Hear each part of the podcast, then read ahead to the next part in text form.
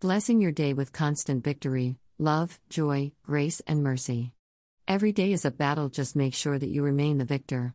Let Jesus lead the way because he knows all of the pitfalls. He sees things that we can't see. He knows things that we don't know. He created evil, therefore, he knows its ways. I pray that your day goes wonderfully and that you receive all that you are hoping for that is in the will of God. Remember, not my will, but thy will be done. Dash. Isa 45 7 I form the light, and create darkness, I make peace, and create evil. I, the Lord, do all these things. Luke 22 42 saying, Father, if thou be willing, remove this cup from me, nevertheless, not my will, but thine be done. Please support my podcast for 99 cents to $9.99 plus just set it and forget it. Come rain or come shine, I will be here for you.